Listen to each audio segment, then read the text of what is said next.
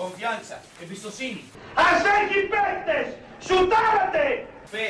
Πίστη. Έτσι μένει το γκολ. Pasión. Πάθος. Ένα βαθμό να πάρετε και ένα γκολ. Τι σας ζητάω; Sentimiento. Συνέστημα. Pero inteligencia. Αλλά ξυπνάδα. Θέλει να κάνει παρα, πα- προμενάδα με την μπάλα ο Μαχλάς. Hay que jugar al fútbol. Παίξτε ποδόσφαιρο. Hay que ser hiperagresivo. Πάμε να είμαστε υπερεπιθετικοί. El futuro Το μέλλον lo escribimos nosotros. εμείς θα το γράψουμε. Nosotros mismos. Μόνοι μας το Y γράψουμε. esta es una oportunidad para Είναι escribir η el futuro. ευκαιρία μας να γράψουμε το μέλλον μας. ¿Sí? No renuncia a lo que van Μην ganando. παραιτηθείτε από αυτά που έχουμε κερδίσει. Cada día es esto. Κάθε μέρα το κάνουμε. Y esta es una Και πάλι oportunidad. είναι η ευκαιρία. Sí, jueguen y Παίξτε ganen. και κερδίστε. ¿Ok? Que Dios y David te lo Πάμε, bendiga. Και ένας δυο μου το κάνατε που πίσω. Σας το λέω. Ο Γιγέρμο Όγιος, ο Αλκέτας Πανακούγιας και ο προπονητής του ΑΠΟ Επισκοπικού, θρύλος αυτός, δεν γνωρίζουμε δυστυχώς το όνομά του, μας βάζουν στο κλίμα των αποδητηρίων, μας βάζουν στο κλίμα για ακόμα ένα επεισόδιο της σειράς podcast του Repress, τα αποδητήρια. Είμαι ο Νίκος Γιαμπολδάκης, σας καλωσορίζω, μόλις ξεκλειδώσαμε, μόλις ανοίξαμε την πόρτα, λάβετε θέσεις, μπορεί να μην είναι άνετα, όταν σκέφτομαι αποδητήρια παραδοσιακά, έτσι μου έρχονται στο μυαλό οι ξύλινοι πάγκοι, ε, σαν παγκάκια που είναι με, με τρεις τάβλες, που ποτέ δεν βολεύει. Ε, αλλά βολευτείτε γιατί έχουμε ωραία ιστορία σήμερα, στο δεύτερό μας επεισόδιο ε, και σχετικά φυσικά με την επικαιρότητα για άλλη μια φορά, η οποία δεν είναι άλλη από το Champions League. Στο πρώτο επεισόδιο είχαμε τότε, βρισκόμασταν εν αναμονή του Ελλάδα-Γεωργία, το οποίο μας ε, ξενέρωσε μπορώ να πω ευγενικά. Ε, το 1-1 αυτό. Και, και η εμφάνιση φυσικά της Εθνικής. Αλλά τότε λαμβάνοντας την ε, ευκαιρία, παίρνοντας την ευκαιρία από την επικαιρότητα είχαμε ε, σκεφτεί, είχαμε αναπολύσει και είχαμε αναλύσει μια ιστορία από το 1980 όταν ξεκίνησε με προκριματικά Μουντιάλ και μια απόκριση του Σαργκάνη στη Δανία και καταλήξαμε να τελειώσουμε το 1984 σε μια ταινία του Θόδωρου Μαραγκού η οποία χρησιμοποίησε με έναν εξαιρετικό τρόπο την απόκρουση αυτή μέσα στο σενάριό της. Τώρα η επικαιρότητα έχει Champions League. Είναι τρίτη και τα βλέμματα πέφτουν στο Real Madrid της Liverpool. Ένα ζευγάρι το οποίο το είχαμε δει πρόσφατα και σε τελικό, αείμνηστο τελικό, για τον οποίο ενδεχομένως σε 30 χρόνια κάποιος άλλος να κάνει podcast και να εξηγήσει τα ανεξήγητα.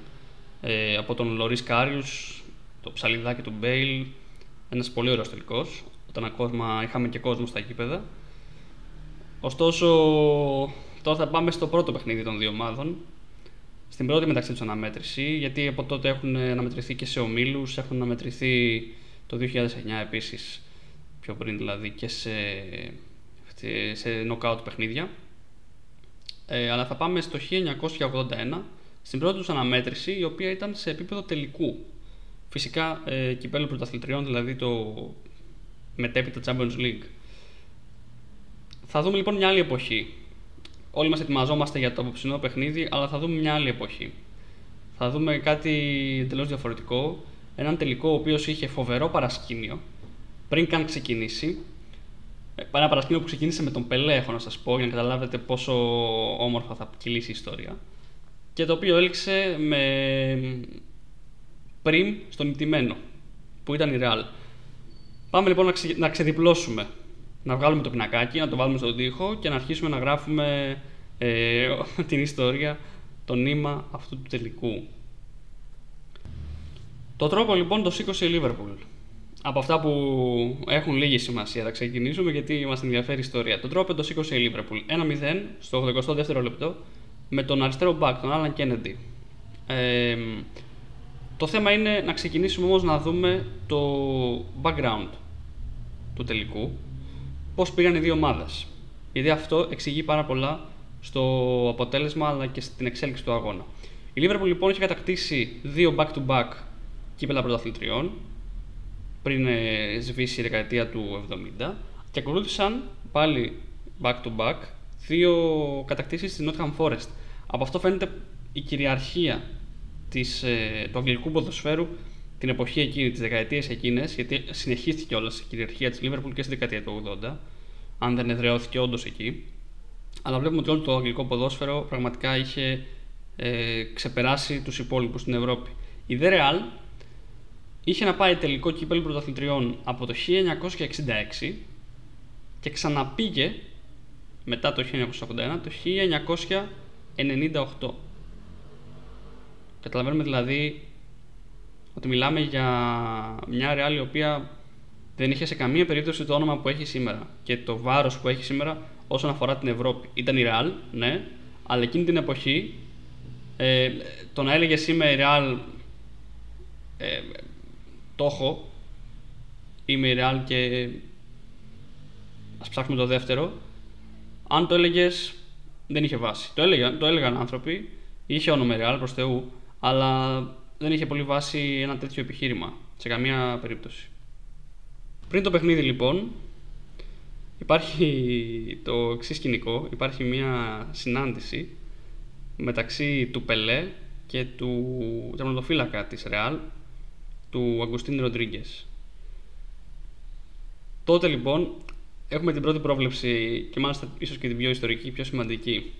Ε, τρώγανε οι δυο τους ένας πολύ νεαρός τότε 21 ετών Αγκουστίν Ροντρίγκες με το θρύλο Πελέ αρκετές εβδομάδες πριν το τελικό, ξανά δύο εβδομάδες και ο Πελέ του είπε του Αγκουστίν, ξέρεις τι, το φαβορεί είναι η Λίβερπουλ.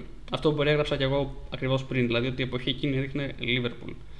Ο Αγκουστίν απάντησε: Ξέρετε τι, είμαστε Μαδρίτη, είμαστε Ρεάλ. Ε, δεν γίνεται αυτό. Ε, όχι, λέω, λέω, όχι, όχι. Φαβορή είναι η Λίβερπουλ. Ο Αγκουστίν επιμένει. Η Ρεάλ, ξέρεις, δίνει συνεχώς, φέρνει τρόπαια, δεν, ε, μην την ξεγράψετε. Τι λες τώρα; Θρασίς ο νεαρός. Και ο Πελέ καταλήγει να του πει: Έχει να φτάσει τελικό η Ρεάλ 15 χρόνια στο πρωταθλητριών. Πιο φαβορή, πιο. Τι δίνει. Όχι τρόπια δεν δίνει, δεν φτάνει τελικούς, του λέει. Και όπως θα αποδειχθεί το αποτελέσματος, ο Πελέ είχε προβλέψει σωστά τα πράγματα. Ε, θα ξεκινήσουμε λοιπόν με το ταξίδι. Να συνεχίσουμε μάλλον με το ταξίδι. Να βάλουμε τα πράγματα με τη σειρά που έγιναν. Ε, η Liverpool πέταξε έτσι ιστορίες που βρήκαμε. Η Liverpool πέταξε με την Air Lingus επειδή τη θεωρούσε γούρικη την αεροπορική εταιρεία. Δηλαδή παρότι θεωρούταν φαβόρη, ακόμα και από τον Πελέ, η Liverpool πήγε με τα αγούρια, πήγε με την εταιρεία που στα ταξίδια της με την οποία μάλλον είχε κερδίσει. Έχουν ένα βράδυ στις Βερσαλίες, εκτός πόλης, εκτός Παρισιού για την εκτέρευση. Ένα βράδυ στο κέντρο, μπριζολίτσα, καφεδάκι, τοστάκι, ενδιάμεσα υπνάκος και φεύγουν το παιχνίδι ε, για να δούμε λίγο και τα, και τα έθιμα της εποχής. Κάτι άλλο πολύ σημαντικό είναι από παραδοχές των ε, πρωταγωνιστών της αναμέτρησης αυτής ότι φυσικά είμαστε σε μια εποχή που δεν υπάρχει ανάλυση. Είμαστε σε μια εποχή που ξέρεις τα ονόματα των αντιπάλων σου από τίτλους εφημερίδων. Δεν υπάρχει πλάνο, δεν ξέρεις ε, πώς παίζουν. Και αν υπάρχει ένα πλάνο, ένας έξυπνος άνθρωπος, ένας έξυπνος προπονητής, ξέρει ότι δεν μπορεί να βασιστεί σε έναν τελικό που είδε πέρσι. Δεν γίνεται αυτό. Μπορεί να έχεις μια εικόνα τουλάχιστον πώς μοιάζει ο παίκτης και αν είναι γρήγορος, αλλά αυτό δεν σημαίνει ότι ξέρεις και πώς θα παίξει αντίπαλος σου ομάδα στον τελικό ή στο μεταξύ σα τέλος πάντων παιχνίδι. Ε, οπότε υπήρχε αυτό σε, από πολλούς ε, υπόθηκε μάλλον αυτή η λεπτομέρεια ότι δεν ξέραμε καθόλου ποιοι είναι αυτοί. Δηλαδή, ξέραμε δύο-τρία άτομα, ε, οι μεν από τους δε και οι δε από τους μεν, αλλά όταν μπήκαμε στο γήπεδο είχαμε πρόβλημα να αναγνωρίσουμε ορισμένους ε, ποδοσφαιριστές των αντιπάλων. Φτάνουμε λοιπόν στο γήπεδο μια από τις πιο ενδιαφέρουσες ιστορίες του τελικού είναι ότι είναι ο τελικός μιας βεντέτας, ο τελικός ο οποίος ξεκίνησε μια βεντέτα μεταξύ χορηγών. Ποιο είναι το πρόβλημα; Δύο ώρες πριν ξεκινήσει η αναμέτρηση και ενώ η Liverpool και η Real ε, θα έπρεπε να συζητάνε, να προετοιμάζονται στα αποδητήρια, να δουν λίγο το γήπεδο, να αρχίσουν σιγά σιγά προετοιμασίες και για την ε, προθέρμανσή τους ενημερώνεται η Liverpool ότι πρέπει να καλύψει το χορηγό της, όπου φαίνεται ο χορηγός της, ο οποίος ήταν η Umbro, η αθλητική εταιρεία Umbro. Η Real είχε ενημερωθεί γι' αυτό και θα καταλάβετε απόλυτα το γιατί ε, μόλις σας το εξηγήσω. Πίσω από όλα αυτά υπήρξε, υπήρξε ένα πρόσωπο, ο Horst Dassler, ο οποίος ήταν υπεύθυνος της ε, Adidas για αυτές τις εμπορικές υποθέσεις. Umbro και η Adidas είχαν μια, ως τότε μια σχέση Ε, αρκετά καλή συνεργατική. Η Umbro ήταν η διανομέας της Adidas στην Αγγλία. Ε, οπότε ως αντάλλαγμα η Adidas έδινε το expertise, την τεχνογνωσία στην κατασκευή παπουτσιών που ήταν φοβερή τότε η Adidas και μάλιστα ήταν τόσο σίγουρη η Umbro ότι εντάξει, εδώ σε αυτό το νησί εμείς είμαστε που κάνουμε το κομμάντο και η θέση μας είναι πολύ καλή και πολύ ισχυρή, που χάρισε δόρυση ουσιαστικά και άλλες τρεις ομάδες στην Adidas. Η Ipswich νομίζω και η Nottingham τις έδωσε στην Adidas. Δηλαδή πάρτε τες, βάλτε και φανέλες εκεί πέρα, δεν μας ενδιαφέρει. Φτάνοντας λοιπόν στον τελικό, ο Horst Dassler ήξερε, διέβλεπε ότι αυτή η Liverpool έχει να δώσει πολλά στο ευρωπαϊκό ποδόσφαιρο και σε μια εποχή τηλεοπτικών μεταδόσεων πολύ περιορισμένων ήξερε ότι πρέπει να είναι Adidas στις μεταδόσεις αυτές, να φαίνεται το δικό του σήμα, το τρίφυλλο τότε. Ε, οπότε βρήκε στον τελικό αυτόν μια ευκαιρία να ξεκινήσει μια βεντέτα που αργότερα θα του έδινε συμβόλαιο με τη Liverpool. Ε, η Adidas, η Real μάλλον, είχε ήδη Adidas και μάλιστα είχε τις φανέλες τις λευκές με τις ρίγες της, ε, την τριπλή ρίγα στο πλάι και την είχε παντού. Δηλαδή είχε τριπλή ρίγα σε μανίκι, είχε τριπλή ρίγα στο τσάκι και, και κάλτσες. Ενημερωμένη για το ότι δεν μπορεί να, δώσει, να δείξει το χορηγό της, επειδή απαγορευόταν και καλά να προβληθεί ο χορηγός, κάτι το οποίο ίσα και δεν ίσχυε σε μια πολύ περίεργη εποχή τότε, που ακόμα οι χορηγοί υπήρχαν κάπου αλλά όχι παντού.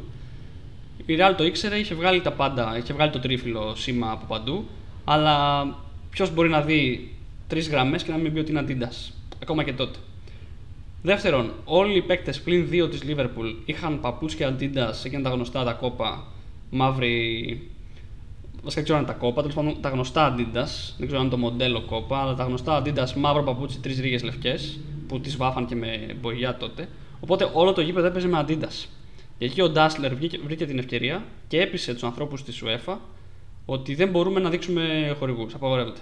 Έτσι αναγκάστηκε η Liverpool να βάλει tape, να βάλει ταινία στα, στο σήμα της Umbro, στο logo και στη φανέλα και στο τσάκι. Ε, και τότε η φανέλα της Liverpool ήταν μια φανέλα κόκκινη. Που απλά είχε το σήμα της Adidas και το σήμα της Liverpool. Οπότε βγάζοντας την Umbro από τη μέση, ο Ντάσλερ κέρδισε στον τελικό να εμφανίζεται, να εντυπώνεται στην εικόνα του, στη μνήμη των ε, θεατών η Adidas. Με τις τρεις γραμμές, τις τρεις πολύ χαρακτηριστικές γραμμές που είχε ε, παντού στη Real και στα παπούτσια των ποδοσφαιριστών. Οπότε γίνεται ένας χαμός στα αποδοτήρια της Liverpool οι παίχτε αντί να σκέφτονται τον τελικό, σκέφτονται ποιος θα κολλήσει την ταινία σε ποιον, να την κολλήσει καλά. Το υλικό ήταν πολύ κακό άθλιο τότε στι φανέλες, που σημαίνει ότι μπορεί να παίξεις και εκείνη την ώρα να σου πέσει το tape. Μπορεί ενδεχομένως να μην ξέρανε κιόλας ότι αν μου πέσει και εμφανιστεί ο χορηγός θα έχουμε κάποια ποινή, τι θα γίνει με το παιχνίδι, ας πούμε, θα τιμωρηθούμε. Εν τούτης, ο Bob Paisley, ο προπονητής της Liverpool, ε, ως mindset, ως νοοτροπία που είχε ε, κατάφερε να διαχειριστεί την κατάσταση γιατί το έκανε πάντα στις δυσκολίες.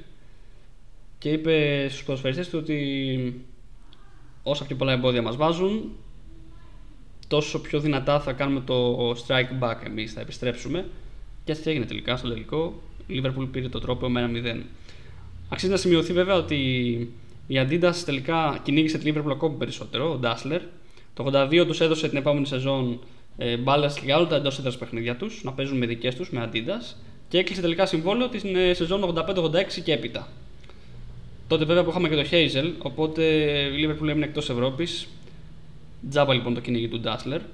Αλλά και στο Hazel, στο τελικό στην Ελβετία μεταξύ Liverpool και Juventus, ε, πολλοί θυμούνται, μάλλον εκείνη την περίοδο πιο μεγάλη αίσθηση έκανε το ότι η Liverpool έπαιξε με Adidas και όχι με Umbro που ήταν το τελευταίο παιχνίδι που θα έπρεπε να παίξει με τη φανέλα της Umbro. Και σηκώθηκε θύελλα αντιδράσεων από την Umbro φυσικά και αντίδρα την αποζημίωσε. Ε, γιατί δεν περίμενε ουσιαστικά την πρώτη αγωνιστική της επόμενης σεζόν για να βάλει τη νέα φανέλα και την έβαλε στον τελικό. Και μιλάμε για ένα τελικό έτσι, ε, ο οποίος θα προβληθεί πάρα πολύ.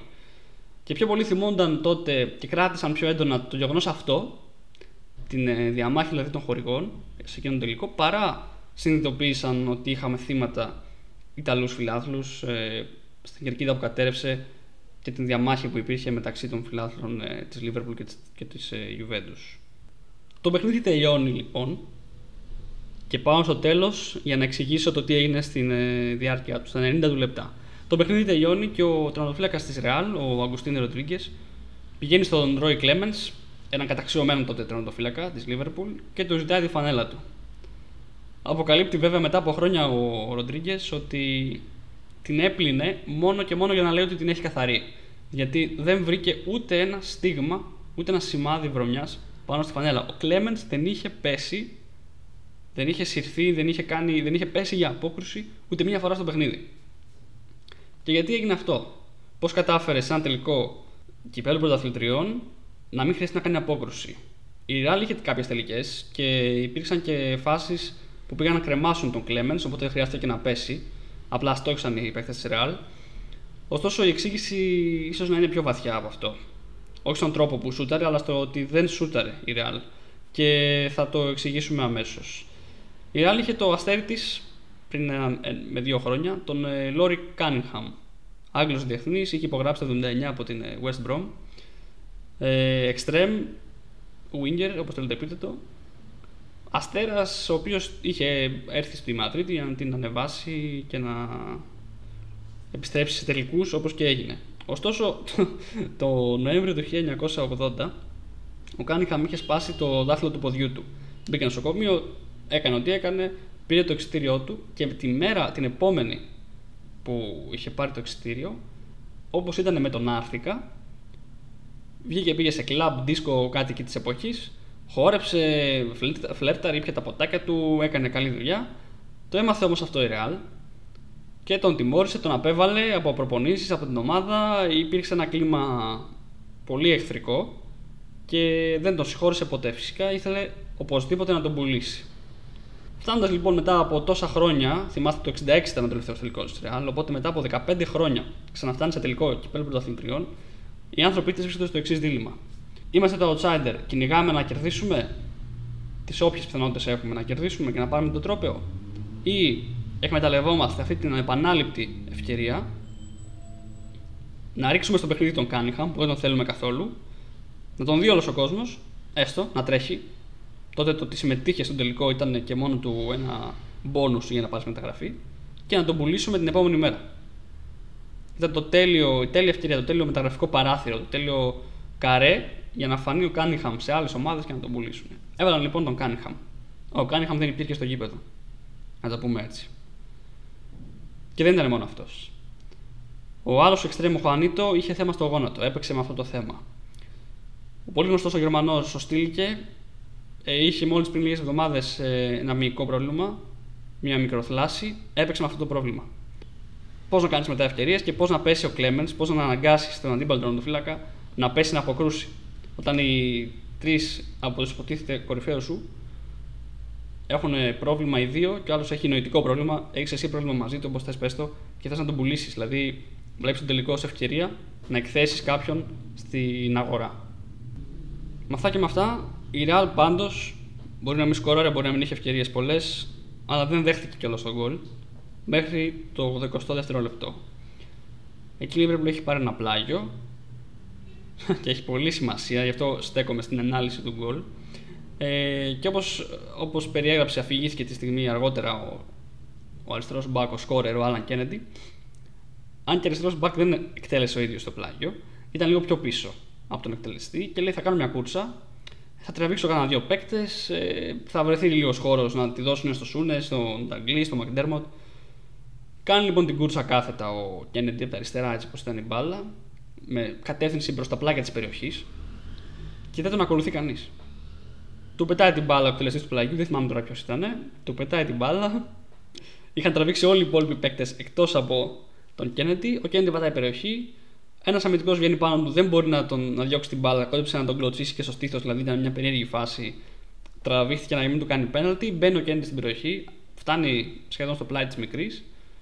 Και εκεί είναι ο ρόλος του Αγκουστίν, του 21 ετών άπειρου, θα λέγαμε τότε τερματοφύλακα, ο οποίος σκέφτεται ότι από εκεί δεν μπορεί να σουτάρει. Από εκεί δεν βάζει γκολ. Οπότε κάνει ένα κλικ αριστερά ο Αγκουστίν για να προλάβει τη σέντρα και να την κόψει. Και με την άκρη του ματιού το Kennedy βλέπει αυτό το, το, το, βήμα, αυτό το κλικ και αποφασίζει να εκτελέσει στην κλειστή γωνία. Η μπάλα φεύγει ευθεία. Την σούταρε ευθεία και πήγε μέσα. Δεν υπήρχε κανένα εμπόδιο, ο Αγκουστίν είχε φύγει μόνος του εκτός φάσης. Αυτό είναι λοιπόν το γκολ το οποίο έκανε την αναμέτρηση και το οποίο έδωσε στον Αγκουστίν ένα μάθημα για τους επόμενους τελικούς στους οποίους αγωνίστηκε με τη Real και μάλιστα ένα μάθημα το οποίο, το οποίο του ξανακόστησε. Διότι έφτασε την επόμενη, μάλλον δύο χρόνια μετά, ε, το 83, στο κύπελο κυπελούχων, Real Aberdeen, όπου σε μια αντίστοιχη φάση μπαίνει ένας Σκοτσέζος στην περιοχή από τα πλάγια και ο Αγκουστίν λέει δεν ξαναπατάω, δεν, το- δεν το ξαναπαθαίνω εγώ αυτό. Ε, κλείνω την κλειστή γωνία. Κλείνω την ε, γωνία της εστίας στην οποία έρχεται ο αντίπαλός μου. Και κάθεται τέρμα μέσα στο δοκάρι. Οπότε σε καμία περίπτωση δεν είχε ούτε μία πιθανότητα να προλάβει τη σέντρα. Έγινε η πάσα στον ε, Τζον Χιούιτ. Ο Χιούιτ έβαλε το γκολ και ο Αγκουστίν ήταν στο δοκάρι και περίμενε το σουτ. Οπότε η ιστορία αυτή μας δείχνει ότι καλό είναι να παίρνουμε μαθήματα αλλά να, να αξιολογούμε κάθε περίπτωση διαφορετικά. Γιατί ο Αγκουστίν πήρε το μάθημά του, δεν μπορεί να πει κανεί το αντίθετο, αλλά του ξανακόστησε με έναν ακόμα χαμένο τελικό ε, δύο χρόνια αργότερα. Και κλείνουμε λοιπόν με το τι ακολούθησε τον τελικό, την κατάκτηση του τροπέου από την Λίβερπουλ, ε, με μια αντιδιαστολή στον, ε, στα μεθεόρδια των δύο ομάδων, ωστόσο κανείς δεν βγήκε τιμένος. Και εξηγούμαστε. Η Λίβερπουλ τι να βγήκε τιμένη, κέρδισε, πήρε το τρόπαιο, ε, δεν ξέρω χρηματικά μπόνους αν υπήρχαν τότε, ε, πήγε στο Lindo Club, στο κέντρο του Παρισιού, χορεύτριες, χαμός, κόσμος, κάποιοι λέει πήραν και το κύπελο μαζί τους, δεν πήγαν όλοι, κάποιοι έτσι, υπήρχαν και καλά παιδιά. Κάποιοι πήραν και το κύπελο μαζί τους, κάνοντας τους υπόλοιπους να, να αγχωθούν. Τώρα όταν μεθά στο Παρίσι με χορεύτριες, με κόσμο που σε βλέπει, δεν είναι και ότι καλύτερο, τελικά το κύπελο επέστρεψε ασφαλές ε, στη, στο ξενοδοχείο και τελικά στην Αγγλία. Ε, αλλά εντάξει, η Liverpool είχε μπει σε ένα δρόμο πολύ ιδανικό.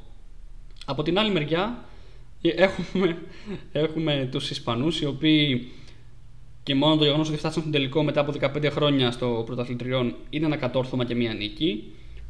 Αλλά η διοίκηση δεν, του- δεν το είδε έτσι. Η διοίκηση το είδε ακόμα περισσότερο θετικά και τους έδωσε ένα πριμ, πριμ τιμένων δηλαδή, μετά τον τελικό, ε, μισό εκατομμύριο πεσέτες, ισπανικές πεσέτες στον καθένα. Γιατί χάρηκαν που κατάφερε η ομάδα να φτάσει ως εκεί που έφτασε, ίσως και να την, να την κινητροδοτήσει να φτάσει και του χρόνου σε ένα τελικό. Βέβαια, το μισό εκατομμύριο πεσέτες μπορεί να μας ακούγεται πάρα πολύ σήμερα, αλλά την απάντηση δίνει ο Αγκουστίν, ο Αγκουστίν Ροντρίγκες, ο οποίος λέει ότι τότε με μισό εκατομμύριο πεσέτες έπαιρνες ένα Ford Fiesta, ένα μικρό Fiat. Τώρα λέει, άμα πάρεις bonus αντίστοιχα, παίρνεις καινούριο σπίτι. Και έχει ένα δίκιο, αλλά αυτές ήταν οι, αυτή ήταν η εποχή. Αυτές ήταν οι οικονομικές δυνάμεις. Αυτή ήταν η αγορά του ποδοσφαίρου τότε. Μια αγορά η οποία ακόμα υποδεχόταν τους χορηγούς και όπως αναφέραμε προηγουμένως, οι χορηγοί είχαν τρομερές βεντέτες, πραγματικά μάχη μεταξύ τους και υπήρχε και ένα τοπίο, ένα σκηνικό στο οποίο ακόμα δεν γνωρίζαμε. Επαναλαμβάνω, αρχές 1980, έτσι, δεκαετίας του 80. Ακόμα δεν γνωρίζαμε καλά-καλά τι ισχύει με τους χορηγούς, ποιος μπορεί να έχει, πού θα τον ε, τοποθετεί, στη φανέλα του, στα γήπεδα, στα στάδια του γύρω-γύρω. Το τοπίο ήταν πολύ θολό. Ενώ σήμερα δεν μπορεί να υπάρξει ομάδα αν δεν υπάρξει από πίσω ένας χορηγός ή περισσότεροι, έτσι. Για να την ενισχύει και να, την, ε, να της δίνει την οικονομική επιφάνεια ώστε να ανταποκρίνεται στις υποχρεώσεις της. Αυτά ήταν λοιπόν τα αποδητήρια αυτής της Τρίτης, το δεύτερο επεισόδιό μας.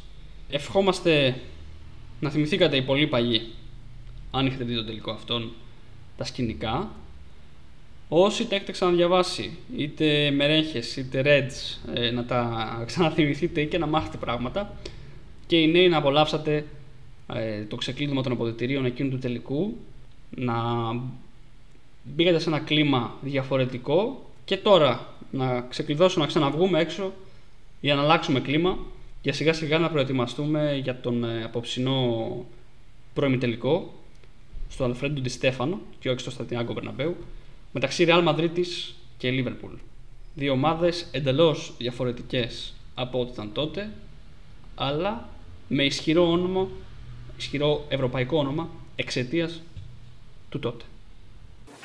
Confianza, Εμπιστοσύνη. Ας έχει παίκτες! Σουτάρατε! fe, πίστη, Έτσι μένει το κόλ. Pasión, Πάθος. Ένα βαθμό να πάρετε και ένα γκολ. Τι σας ζητάω. sentimiento, Συνέστημα. pero inteligencia. Αλλά ξυπνάδα. Θέλει να κάνει παρά, πα- προμενάδα με την μπάλα ο Μαχλάς. Hay que jugar al fútbol. Παίξτε ποδόσφαιρο. Hay que ser hiperagresivo. Πάμε να είμαστε υπερεπιθετικοί. El futuro Το μέλλον lo escribimos nosotros. εμείς θα το γράψουμε. Nosotros mismos. Μόνοι μας το Y esta γράψουμε. es una oportunidad para Είναι escribir el η futuro. ευκαιρία μας να γράψουμε το μέλλον μας. ¿Sí? No renuncia a lo que van Μην ganando. παραιτηθείτε από αυτά που έχουμε κερδίσει. Cada día es esto. Κάθε μέρα το κάνουμε. Y esta es una Και πάμε, oportunidad. είναι η ευκαιρία. Sí, jueguen y Παίξτε ganen. και κερδίστε. ¿Ok? Que Dios le avise los Πάμε, πάμε, bendiga. Ένα, δύο, τρία. Ένας και ένας δυο μου το κάνατε π*** πίσω. Σας το λέω.